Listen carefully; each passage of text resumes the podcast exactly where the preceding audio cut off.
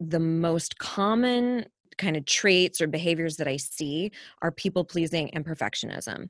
Yeah. And so when and and when I say people pleasing, it's not sort of the image that we conjure up of being meek and being stepped on and all of that. It's quite simply just an extreme investment in what other people think period mm-hmm. so you can be seemingly gregarious and outspoken and still be crushed if somebody doesn't approve of you that's people pleasing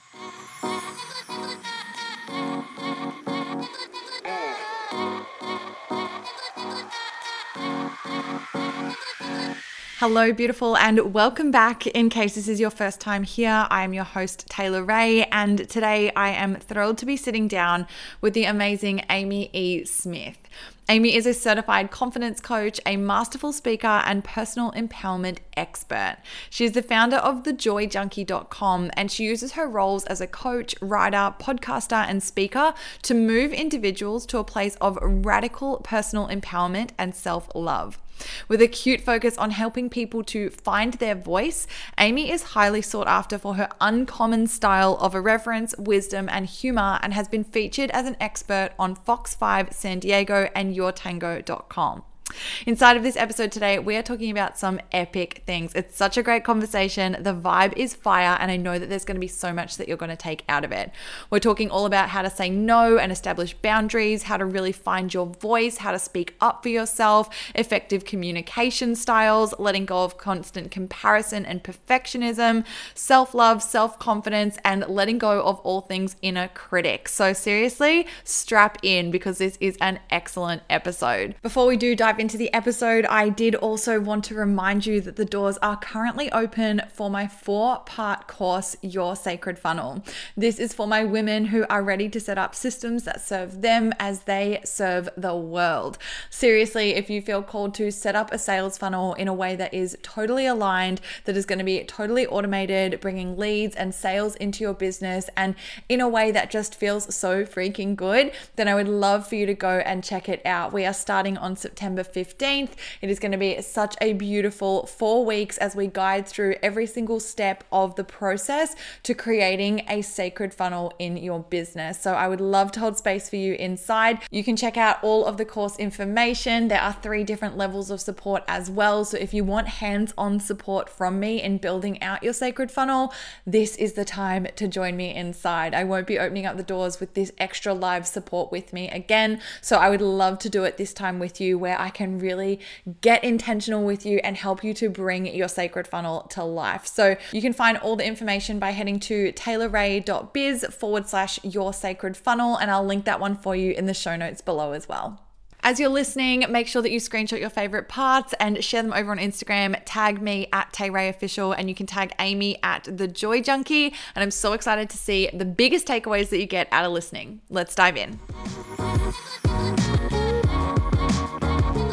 Gorgeous Amy, Amy E. Smith, the E for a little bit of extra sass on the side. Welcome to the podcast. I am so excited to have you here.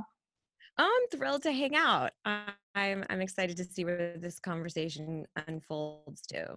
Oh, it's going to be a goodie. I can feel it already. Just getting on our vibe. I feel like we're so aligned. We both show up in very bold, different ways that kind of challenge the way a lot of people tend to show up, I suppose. Um, and that's everything that you are about is the embodiment of that confidence. And it's what you help people around the world to do, which is amazing. So I'm excited to have you on today. I love talking about this topic and really diving into unlocking that inner confidence and just not really giving a fuck what people think. And it is something that I do get asked about a lot lot and you're obviously an expert in this so i'm excited to have you on because i feel like people are going to listen they're going to love it and they're just going to walk away with this whole untapped sort of like okay, I can fucking do anything with my life now, like just feeling so confident in themselves. So thank you for being here and shining your light with our listeners today. I'd love for oh. you to give us a little insight to you, to what it is exactly that you do and how you got into this beautiful work. Oh my goodness, it's it's quite the tale and I I think like many of us, we learn our own lessons and and then once we've hit rock bottom, uh, I know you can feel me on that. We then are able to change that into teaching others and helping others. And so I think, you know, where it really started for me is I, I grew up in a very conservative, born again evangelical Christian family. And so there was a lot of dogma around, you know, fear and guilt and right and wrong, a lot of patriarchal norms. And so there was a lot of kind of butting up against my own intuition in that regard.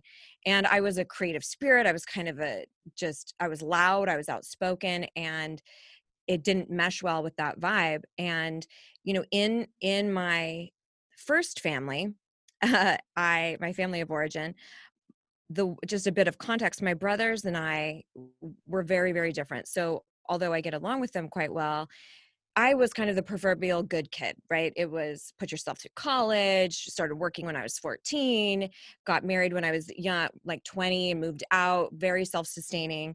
And both my brothers had trouble with the law, had done jail time, had a really tumultuous start.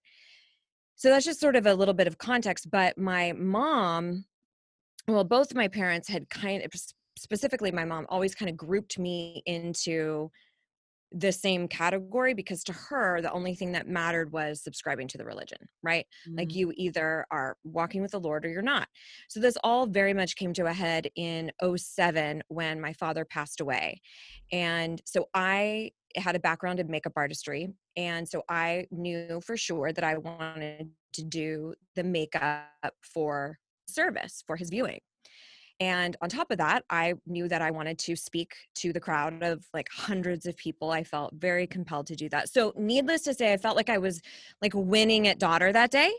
You know, like I just did dead dad makeup and I'm speaking to all these people. Everyone's praying on me and a bunch of shit I don't believe in. And so mm-hmm. I was winning. I felt like I was winning at daughter. I get back home to my mom's house and she says, she found it the most opportune time to tell me it just feels like we failed as parents oh. that day it feels like we failed as parents because the three of you kind of grouping us all in together aren't walking with the lord mm. and the only thing that i could kind of muster in that moment was to say you probably shouldn't say that to a child you know and she mm.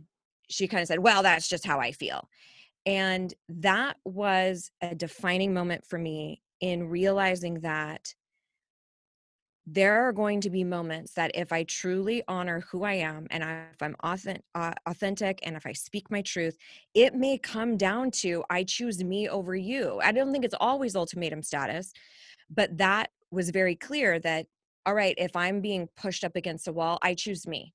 I, mm-hmm. I choose me. And then, sort of, the chronology after that was uh, I was so combative and I wanted to talk about all the liberal things that I wanted to fight.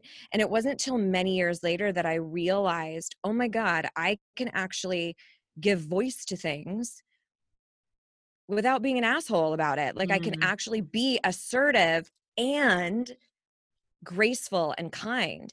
And it took many, many years of figuring that out. But that is truly now the work that I do in the world, which is eh, kind of a, a dichotomous thing of, on one hand, we're looking at the internal elements of believing that your voice fucking matters to begin with, believing mm-hmm. that you are enough, believing that you are valuable or deserving. Everyone sort of has a different uh, set of semantics around how they describe self-worth so it's the internal component and then it's the external component of okay now that i'm all full of confidence and bolstered how the fuck do i communicate that with people what does that mm-hmm. look like to tell if tell your family you don't believe in the faith you were raised in or asking a partner for a divorce or telling a business partner that there's something that's going on that's not working for you or if you're pregnant telling somebody please don't touch my pregnant belly you know yeah. where what do boundaries saying no tough conversations what do those sound like once you have that sort of internal voice so that's that's it in a nutshell how i arrived at this corner of the universe that's amazing, honestly. And I feel you so much when you were like, oh, the rock bottom. Like, I swear everybody goes through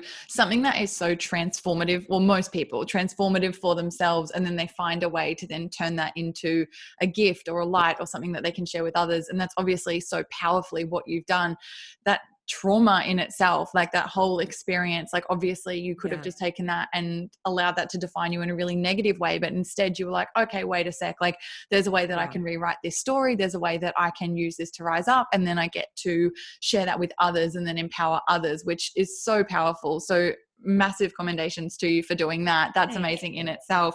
One thing that came up when you were saying that, and I love that you touched on it, is that, you know, initially, like coming into that confidence and, you know, establishing those boundaries for yourself is that, you know, you turn into a bit of an asshole. And then it was like, yeah. okay, like, you know, that aggressive. And I'm first to put my hand up and say, when I was sort of starting to own who I was and getting confidence in myself and my skin and how I showed up and my own worth, I went through that as well, where I felt like, and it's funny because it's not me at all, but I sort of, I'm such a like, happy and like up there sort of person. But at, for one stage when I was really starting to just like, wait a sec, like I need to redefine myself and get clear on who I am. It's almost like I put this hard exterior out on the outside. And, you know, my partner, he's yeah. quite sure of himself and, you know, comes across obviously a lot more masculine than me. So I, and I'm a reflector in human design as well. So it's quite easy for me to like take on personality types.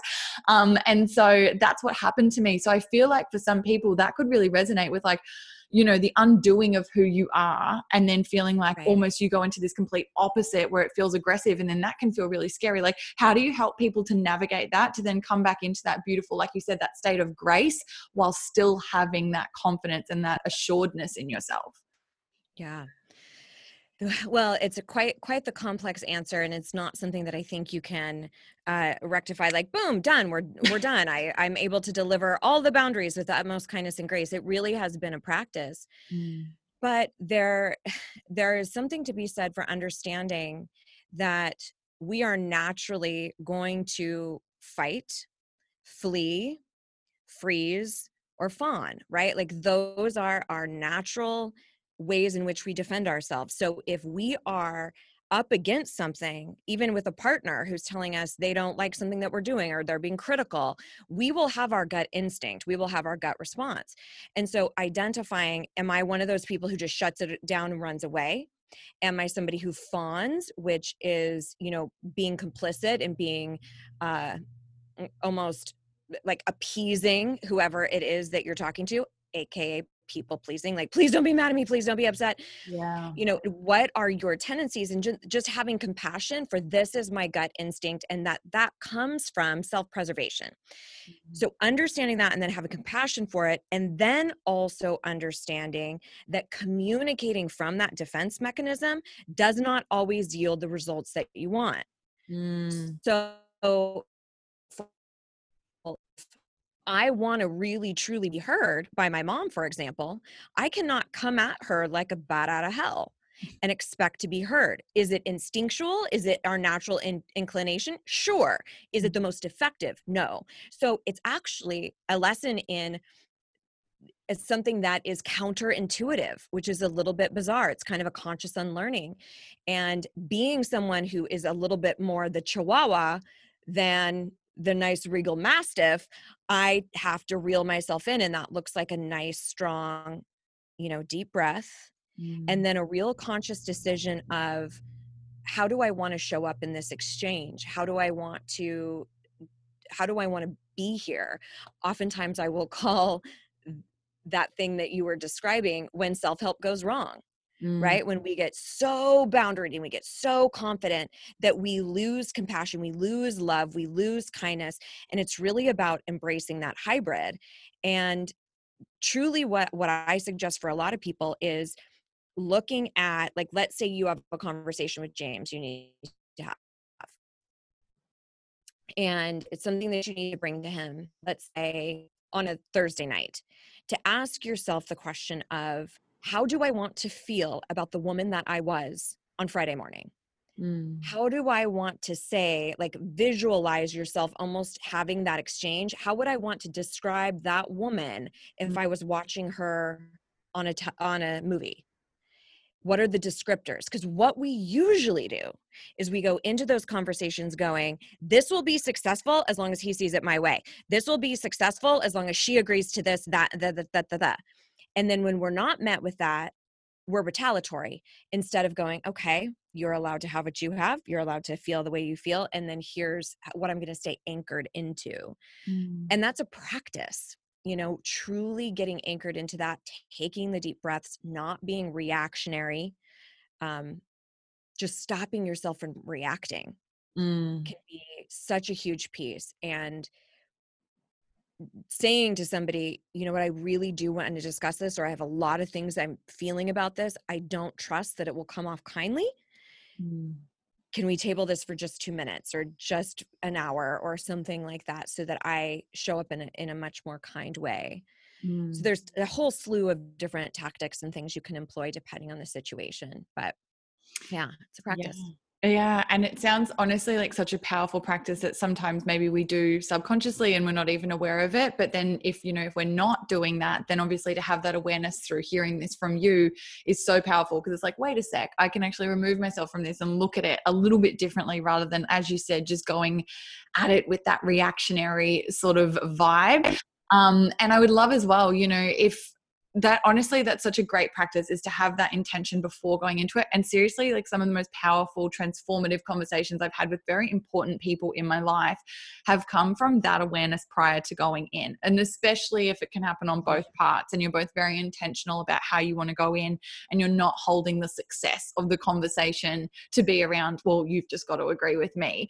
For those that are going into a conversation like that and they've, they've got that good intention and they've done all of the practices but then they get into the conversation and they feel like, oh shit, we're spiraling. Like, what now? And it, yes. you can feel it almost snowballing out of control. What would some of your advice be there?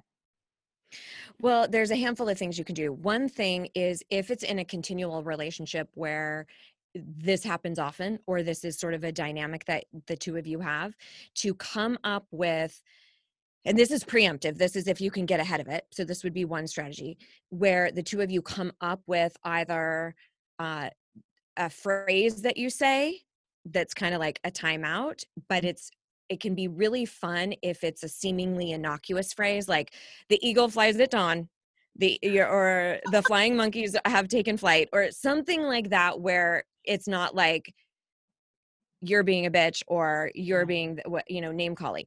Something like that it can also be a physical gesture something that you do with your body your body language um you know even just like a timeout signal something like that that you're on the same page with where it's like and and you mutually agree ahead of time that if someone calls that like calls timeout or whatever that there's an understanding and a respect around that. Now if you're actually having that engagement in the middle of something and you're going how the fuck do i get out of this? Mm. it really really depends on the nature of the relationship and it depends on the nature of the conversation. One of the things that i think people get tripped up on a lot is taking the bait of the other person's energy and it can be very very difficult because as humans we naturally will mimic energy right? Like mm-hmm. if you're driving and somebody like honks at you and is like what the fuck? you know we we kind of uh, go right back at him we don't go oh my gosh i'm going to try to drive a little differently now. Thank you so much for bringing that up. We don't do that. We mirror the, we mirror the energy. So the more vulnerable you can show up which is really hard for most people. But the softer you can show up and the more you can say, I hear what you're saying, that's not what we're discussing at the moment. Mm. What I mm. would like to bring us back to is what we're talking about here. I'm happy to discuss that with you at a later time.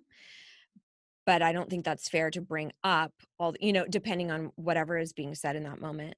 Um, but also, I think it's definitely something to be said for radical personal responsibility to say, here's what's happening for me. I don't trust that I can continue to converse with you if you're speaking to me in that way. So it, sometimes it's abusive and you have to straight up call out, I won't be talked to like that. I'm happy to continue this conversation, but not if you speak to me in that way. Mm. So sometimes it's a hard line boundary. That's usually when it's a lot more verbal kind of abuse that that's happening excuse me uh, and so i think it, it really really depends is there do you have a situation that you can say like oh i had a client who did this or oh i had i had a specific situation where i didn't know what to say here with somebody because sometimes those are really great for me to kind of workshop Mm, yeah.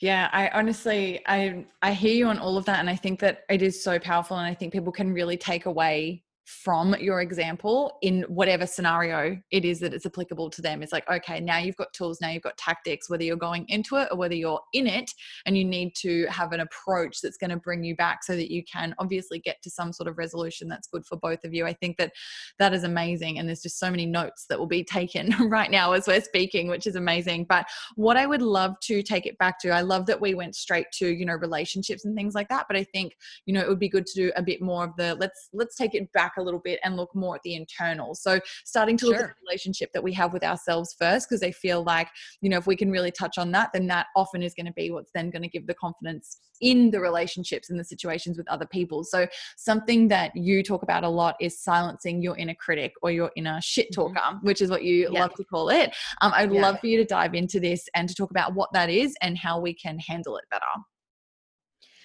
Well, again, this is another piece of our evolution as humans, our inner critic is really basically just the critical factor of the mind. It's the ability to start discerning is something safe for me or is it not safe for me? Mm-hmm. So, the way in which the mind works is we register things that are either known or unknown. So, if something is unknown to us, like speaking up for ourselves or having uh, starting a new business, let's say, or something that is unknown territory to us, that little inner critic, that critical factor of the mind, jumps in and goes, Wait a minute, are you sure this is safe? It's always working to keep you at homeostasis, which for many of us is stagnation and not growing and not mm. developing. Mm-hmm. So if you can understand that that that little voice is is coming in almost like a really scared best friend or younger version of you going, Are you sure we're allowed to do this? Are you sure we're safe? And it will do that when things are, when you're onto something, when you really are like, Yes, I do need to go after this business endeavor, or I need to start this new product, or whatever.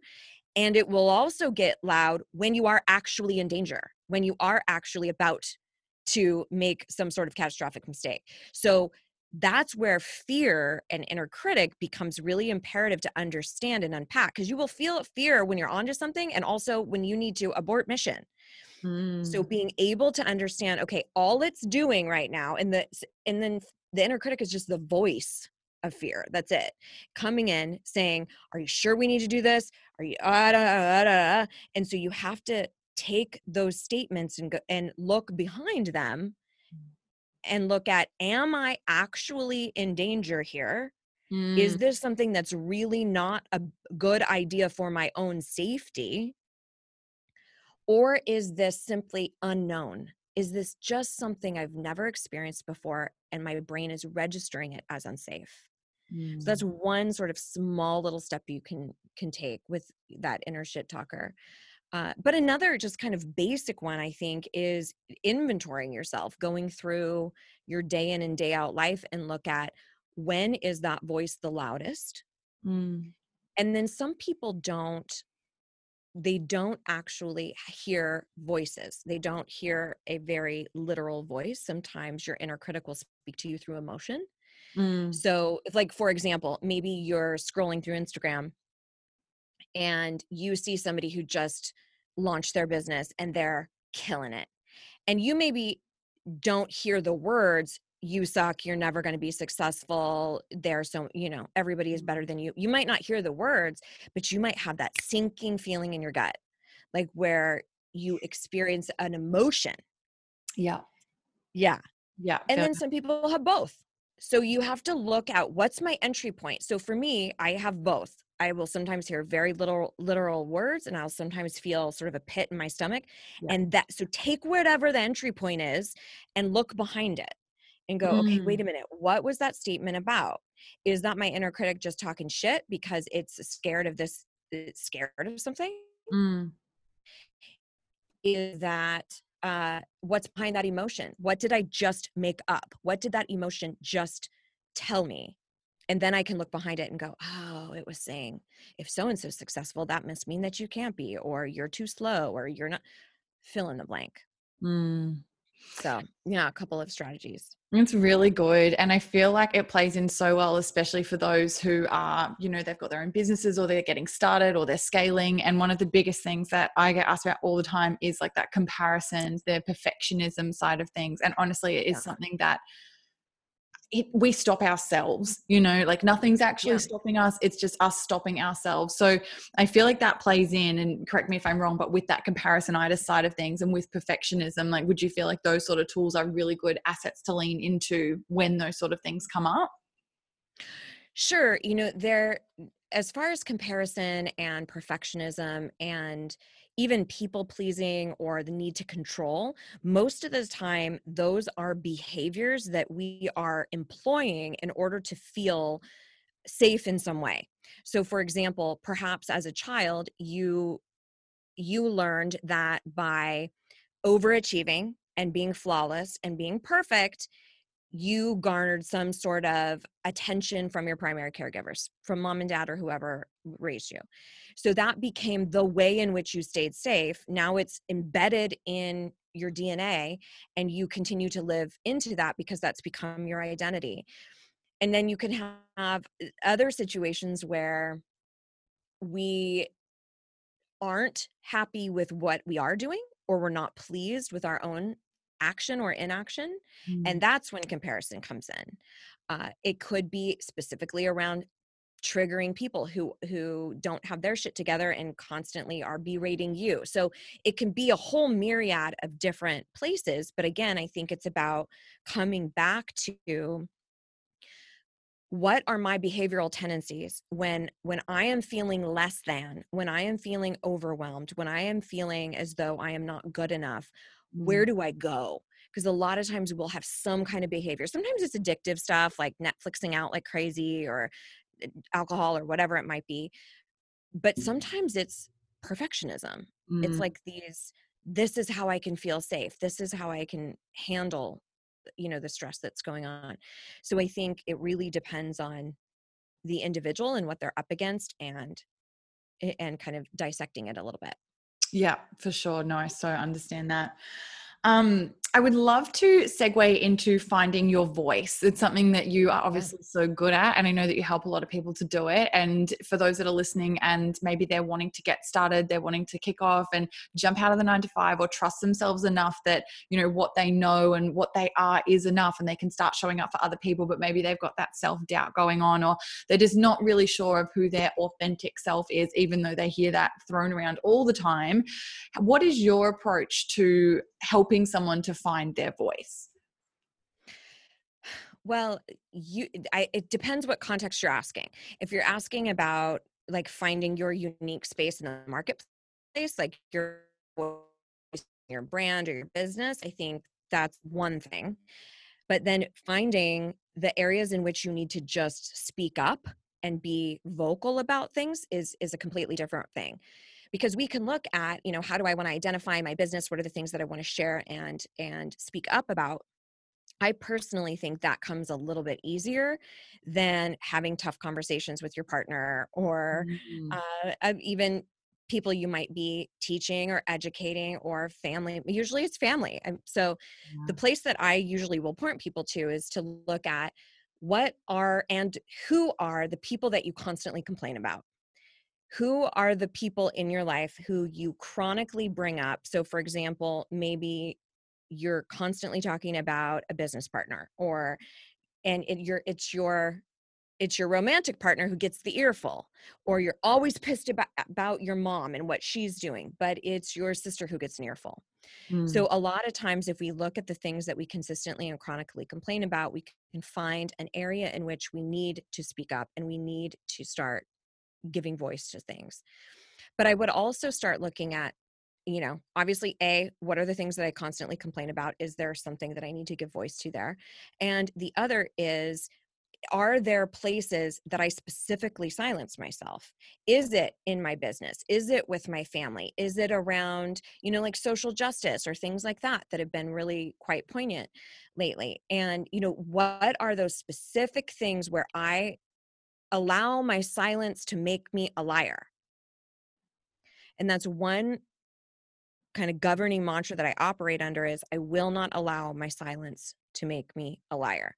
Yeah. So, as far as finding your voice, if we're talking about what that sounds like uh, in a business frame, I would say especially if you're really really at the beginning you just got to get out there and start doing things mm. and talking about things and learning and consuming and doing it because i think there are a lot of people who want to overeducate get you know let me get one more business class one more this one more this one more before i actually go out there mm. and what you actually need to do is practice and that's one of the things that for me was very illuminating and i realized oh okay in this world of personal development the place that i am the strongest and the things that i like the most are around all things communication speaking up for yourself boundaries saying no all of that Mm. But you have to get out there and actually start experimenting. And that's the way confidence is built. You know, we think that confidence is something we will magically have and then we can go after shit. No, no, no, no. Confidence is built by courage actions over time. Courageous actions over time is how you get to confidence. So there's a vulnerability to that. So, yeah. I love that. And it, it's, yeah, it's honestly, it is something, as you said, like a lot of people, you know, they wait until they feel ready. But if you wait until you feel ready, then you're never going to feel ready. Like it's always, I'll be ready when, like, I'll just do this other thing, I'll do this other thing. And, you know, big one I always say is like action creates clarity. And it sounds exactly like what you're talking about, yes. like getting out there, doing the damn thing. Like that's going to be what is going to create that confidence for you. And I think, that people being able to hear that is really powerful because it's like okay like if you're, if you're feeling that doubt right now and you're waiting until you're going to feel a little bit more confident before you start taking those steps like take the steps and then know that the confidence is going to come from that place. And you know, a lot of the time there's going to be things that you'll suck at and there's going to be things that you'll fail at and you'll fuck it up. And that's okay. Like that's going to be a part of the journey to helping you get more confident and to learn new things and different things that you can pass on and think things that you can do better, like all those sort of things. So I think that that's phenomenal, phenomenal advice. I'd love to hear your take on maybe a situation and, you know, as well, the embodiment of you in your business, in your brand, the way that you show up. Like, has it always been like that? Or were like, are there examples of when it was really difficult or you sort of of doubted yourself in the way that you showed up? Like how has that process you know evolved for you? That's interesting. I i know it's been so easy the whole time. Of course not. Um, at, at the very very beginning and i started my coaching practice in 09 i think. In the very beginning my first brand was ridiculous. It was like waterfalls and rainbows. It was kind of your your eh, like I think I had like those pebbles that are stacked up on each other, you know, sort of the the clip art of holistic healing and stuff like just so not who I am. Mm. And I remember and I, I had used the term like evolve life coaching. That was like what it was. And I had built a website and I showed it to my best friend and she was like it's nice but it's not you. And i went through sort of this uh kind of a growth spurt there where i was like oh okay if i am going to be in this business of authenticity and vulnerability i need to show up the exact way that i am. And so that was very very short lived the next iteration of it and i'm sure you've dealt with this too there was a time when you can't have tattoos and be professional. You can't cuss and be professional. And I'm like, watch me do it. Mm. And uh, so I think, in fact, I had a I had a colleague of mine circle back and said, "You were doing that before it was like cool to do it." And I'm like, I don't think I'm mm. that old, so calm down. but I think the the thing that was uh, really clear to me at at the very beginning or close to the beginning after that that sort of breakthrough was that there are going to be people who really don't like you, don't like your vibe, don't like how you speak, don't uh, irritated about something. And that's great because you probably they would probably drive you batshit crazy anyway. They're not your people.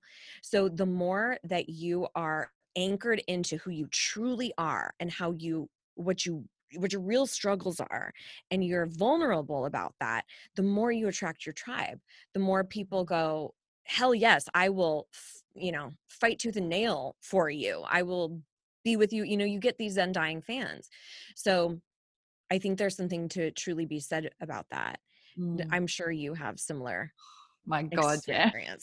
yeah hundred percent so many examples but it's so true. Like it is so so true and like that even the journey that you're explaining like the evolvement of yourself and how you showed up first round as opposed to how you're showing up now like it is it's like what you were saying before like the confidence comes with the journey and you you step into it more and more and more. And i'm the same as you i look back and i'm like really?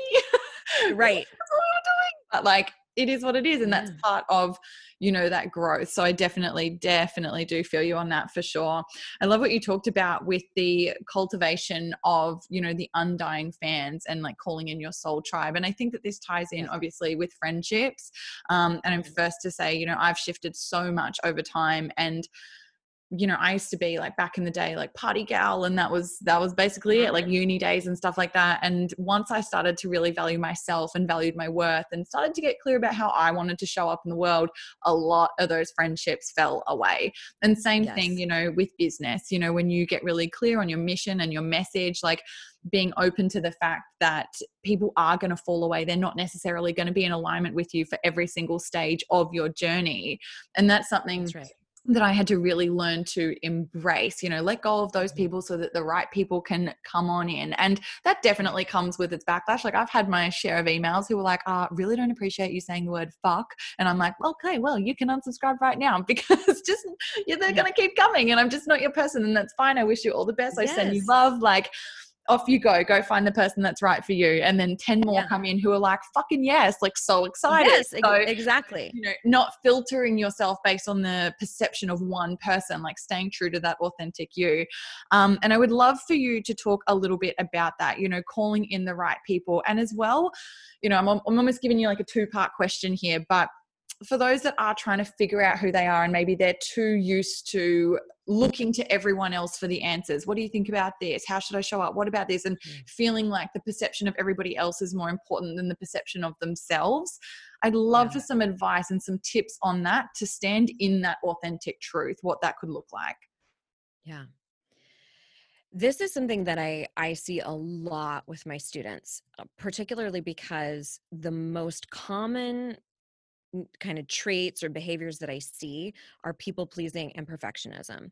Yeah. And so when and and when I say people pleasing, it's not sort of the image that we conjure up of being meek and being stepped on and all of that. It's quite simply just an extreme investment in what other people think period mm-hmm. so you can be seemingly gregarious and outspoken and still be crushed if somebody doesn't approve of you that's people pleasing so when you are in that place, you are used to getting all of your support and all your validation from a source outside of yourself. Mm. So when you start getting to this place where you're like, oh my gosh, I need to find out who I really am and what I really believe, there's a grief that's involved there where you kind of go, holy shit, I don't. I don't have a compass. I don't know where to go mm. if I don't have all of this influence. So recognizing that that's scary that's really scary because we're again shaking up that status quo and that that homeostasis and that feels very scary to that inner shit talker it's going to go oh who do you think you are it's going to send in all the battleships mm. so i think one of the the places to look is how can i start experimenting mm. with who i am and it could be as simple as starting to listen to podcasts, read books, checking in with the things that really hit home and resonate with you, the things that make sense. And then you can go, okay, yes, here's what I do care about. And we can start also by kind of reverse engineering that and writing down. I mean, this to me, what this comes down to is your core value system. Like, what are the components that must be present in your life in order for you to be fulfilled?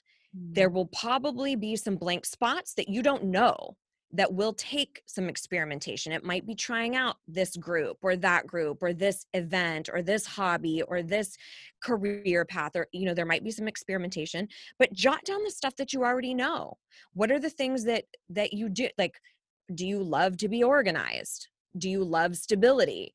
Do you uh, value nature and the outs you know there's a handful of things that you probably do already know but we're so in this place of I'm lost and I'm stuck. We put that as a blanket on everything in our life, but there's it's likely that you do know some of the things that that are your identity. And then you build on that. Mm. I that right there, that little sentence at the end was just like, mm, it just feels so good because ultimately the stories that we tell ourselves of what we create to be our truth. So if you're sitting there and you're right. telling yourself, I'm so stuck, like I don't know, I have no idea, I have no more compass, oh my God, I'm lost. And you sit in that, then that's going to create more and more of that. But I love what you said there, where it's like, wait, stop telling yourself that story. Grab a pen, grab a piece of paper, and start writing down the things that you already know to be true because you do know yourself. Like you actually do. Right. It's just about, I think, for a lot of us, and I know that I didn't do it for a really long time, it was like, I didn't ask myself the damn question. Like I literally wasn't asking yes. because I was so consumed with people pleasing, with looking yeah. at what everybody else thought of me, their perception of me, and you know, Enneagram three over here, the achiever. Yep. So like that was that Same. played in massively for me. yeah.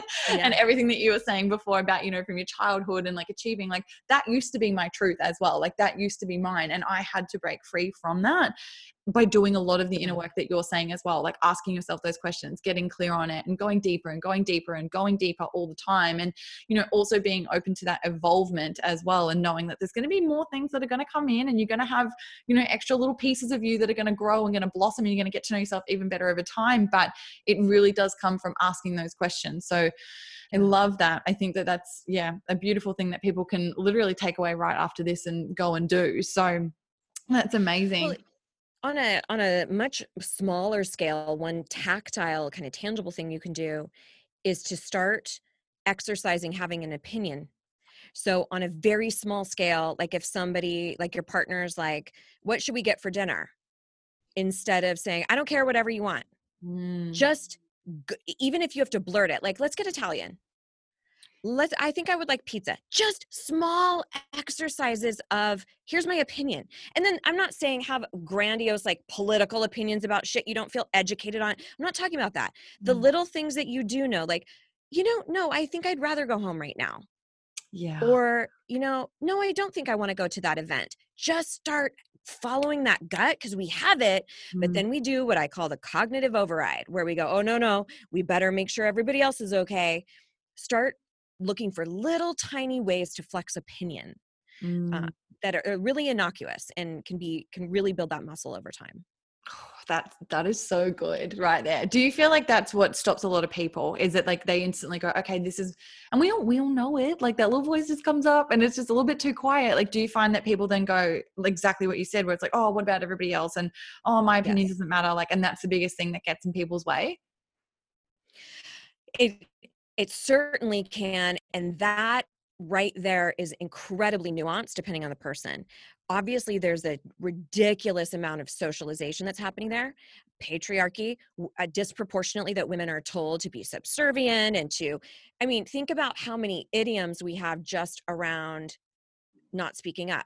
Don't rock the boat, sweep it under the rug, don't open up a can of worms. They're all about shut the fuck up and just go along to get along. Fuck, I've so, never thought of that. never right. thought about it like that. Yeah, crazy. I'm glad you have the same idioms over there. yeah, yeah, they relate. I, I never quite know. Uh, and I'm like, what do you mean, a can of worms? No. why would you open a can of worms? yeah, but but those are all. Uh, I mean, even in the ways that we say we have to decline something, we have to tell someone no. What do we say? I feel bad bad isn't an emotion. Or we say, I feel guilty just because we're doing something to stand up for ourselves. We're taking on the emotional responsibility of other people. And that's a very difficult thing to, to break free from. But we all have that unrest. We all have that little intuition, which I think is our internal compass. our own divinity, our God internally that's going, hey, no, go this direction.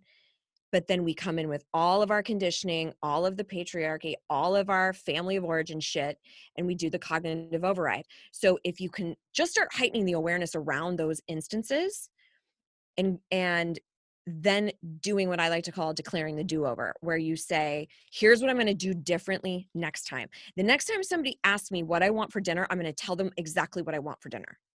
The next time somebody says, Do you want to go to this event? And I really don't, I am going to b- decline with grace. I'm going to mm-hmm. say, Thank you so much for thinking of me.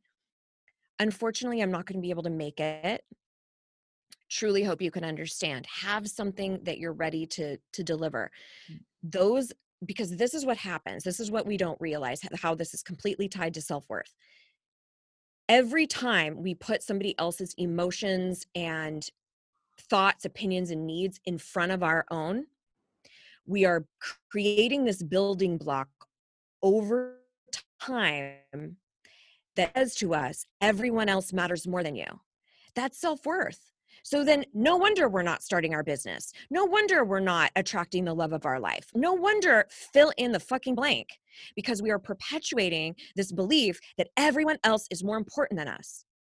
So, constantly putting everyone in front of yourself is poison disguised as nobility. We think that it's noble. that right? feels, my God. Yeah.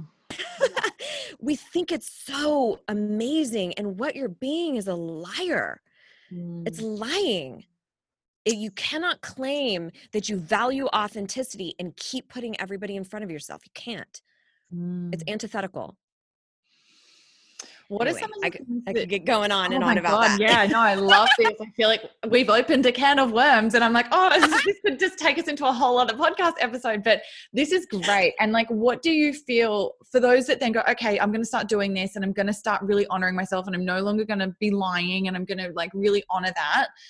What then happens? So then if they start doing that what what are some of the obstacles that then come on the other side? Because i think you know it's so easy to mm. be like okay go do this and then they do it and then they come up against all these obstacles as a result of it and then they're like fuck i need to tap out and go on back to just doing what everybody else needs. Like what are some of yep. the scenarios that you see happen there and how can they preempt those so that they're prepared?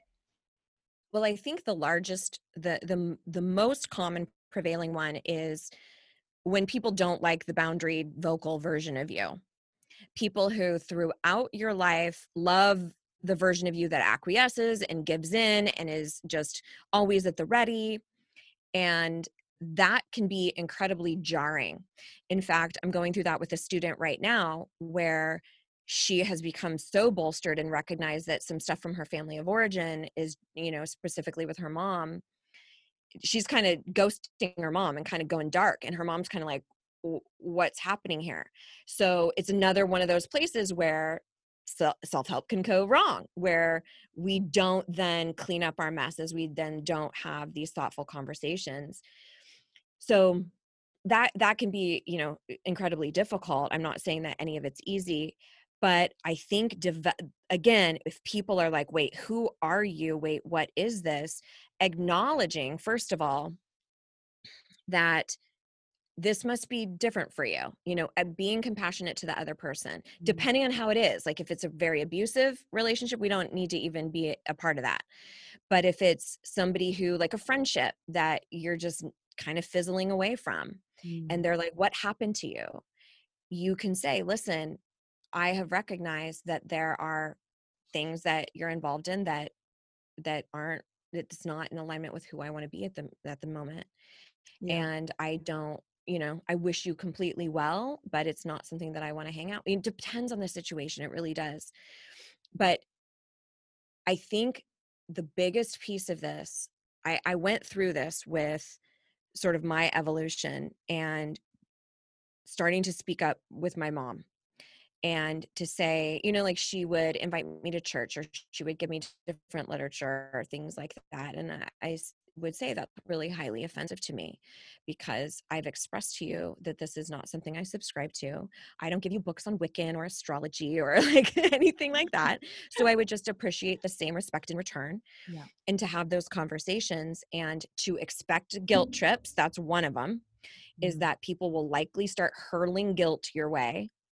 And I have a metaphor for that. I like to think of it as, you know, think of yourself as a house and then you know you have all these intricacies and you might have rooms you don't want to see have people see but you know you've got your shit together you're on stable ground and then you've got people who come and drop shit on your porch right? That is people walking up to you going here's guilt trips y- you know you should know better than that you know whatever it might wait what do you mean you don't have room for me? You know mm-hmm. anything that's like guilt criticisms rejections and so we have an opportunity to go okay that sucks that stinks but i'm not bringing it into my house. I Mm. can still recognize like that's shitty literally but i'm not bringing it in, into my house. It's not going to define me it's going to not going to change the structure of my house. Now conversely you might have somebody who drops off a gift on your porch. That's compliments that's accolades that's rich friendships that's people who love you and adore you you can choose to bring that into the house because sure why not? It's healthy it feels good it's amazing you can enjoy that but it does not mean that the house is now valuable. You already were valuable period. Mm. so if you think about I, I use this visual all the time when anyone is guilt tripping me or trying to tell me that i'm wrong for feeling the way that i feel i imagine them holding a giant pile of shit and like they are trying to give it to me. And i'm like you're trying to give me your shit right now. I'm not and so one of my favorite favorite phrases that i say all the time is i'm currently not accepting any piles of shit. So you're going to need to ha- hold on to that. You're going to need to take care of that. But i think there's that recognition especially when we start speaking up somebody doesn't like it they start hurling insults or oh well look who's all evolved now or you know i've had mm-hmm. friends like well we can't all be a life coach and guilt trip guilt trip guilt trip. I'm like that sucks. That hurts to hear and it's not mine to carry i'm currently not accepting any piles of shit get it away from my house.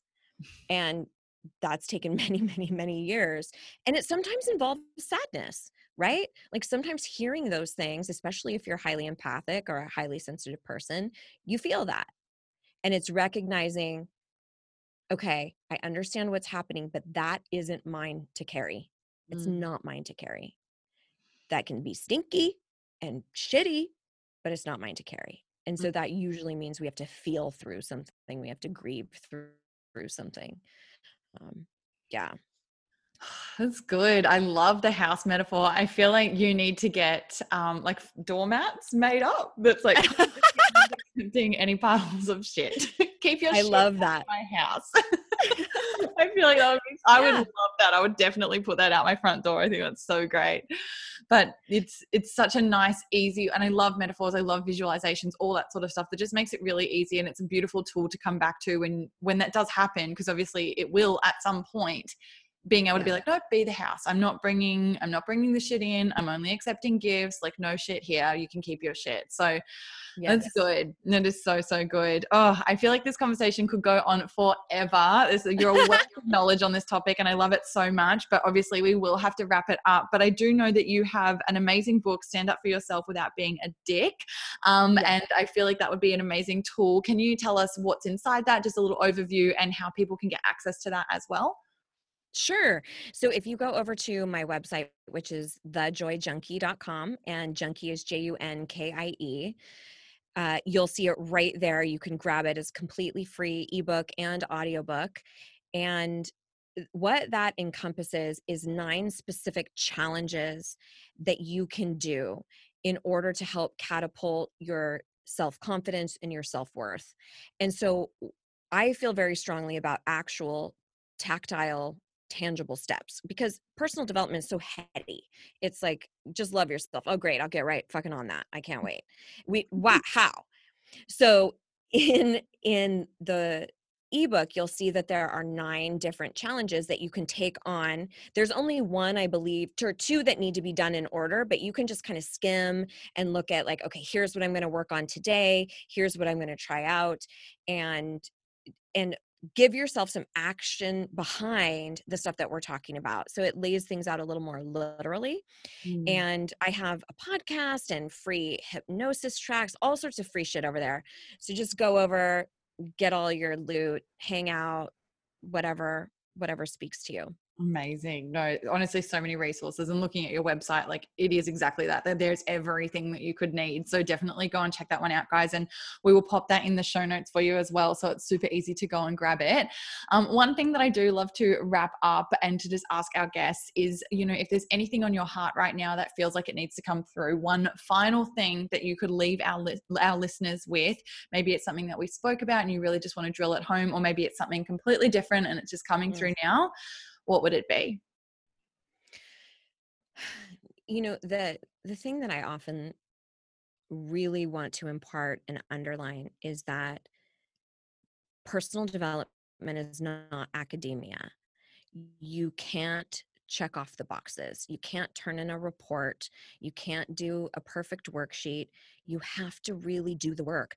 And the bitch of it is that you're never done you don't arrive. It's about continually doing what I like to call the field work. It's not it's not just cognitively understanding it. It's really doing those things. It's practicing speaking up. It's catching your inner critic. It's figuring out where you complain the most. It's looking at when does my silence make me a liar?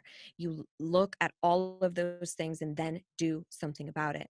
But be compassionate with yourself on the journey. A lot of times, when you are listening to people who are on these shows or who are experts, they have been living this shit for decades in a really hard way and have been curled up on the bathroom floor crying their eyes out with way too much alcohol in their system. So just know like it's not as easy as a nice tidy podcast show looks. It's mm-hmm. not and I, I recognize that but if you keep taking one step forward you will get there. You will get there to the uh, get to the place where confidence and self-worth is the norm and then those little blips in the radar those down in the dumps days are the outlier and that's the ratio you want to switch. You want to kind of flip it and i will also say we need an extra dose of this compassion because of what we've been contending with in the world currently, whether it be quarantine or social justice issues, or for us in the US, the shit show of our government. Like, there, I mean, it is such an extra traumatic, grief filled time. Mm. So be graceful with yourself, be gentle with yourself. Any awareness, any inquiry, any new behavior is you changing so mm. applaud that, please. Mm, beautiful way to finish. Thank you so much. This has just been such a joy. No surprise because you're the joy. I see what you did there. I know, I know. Didn't even plan that one out. Um, but seriously, Amy, this has been so great. Thank you so much. For those that want to connect with you further outside of the podcast, please pimp yourself out. Tell them where they can find you online.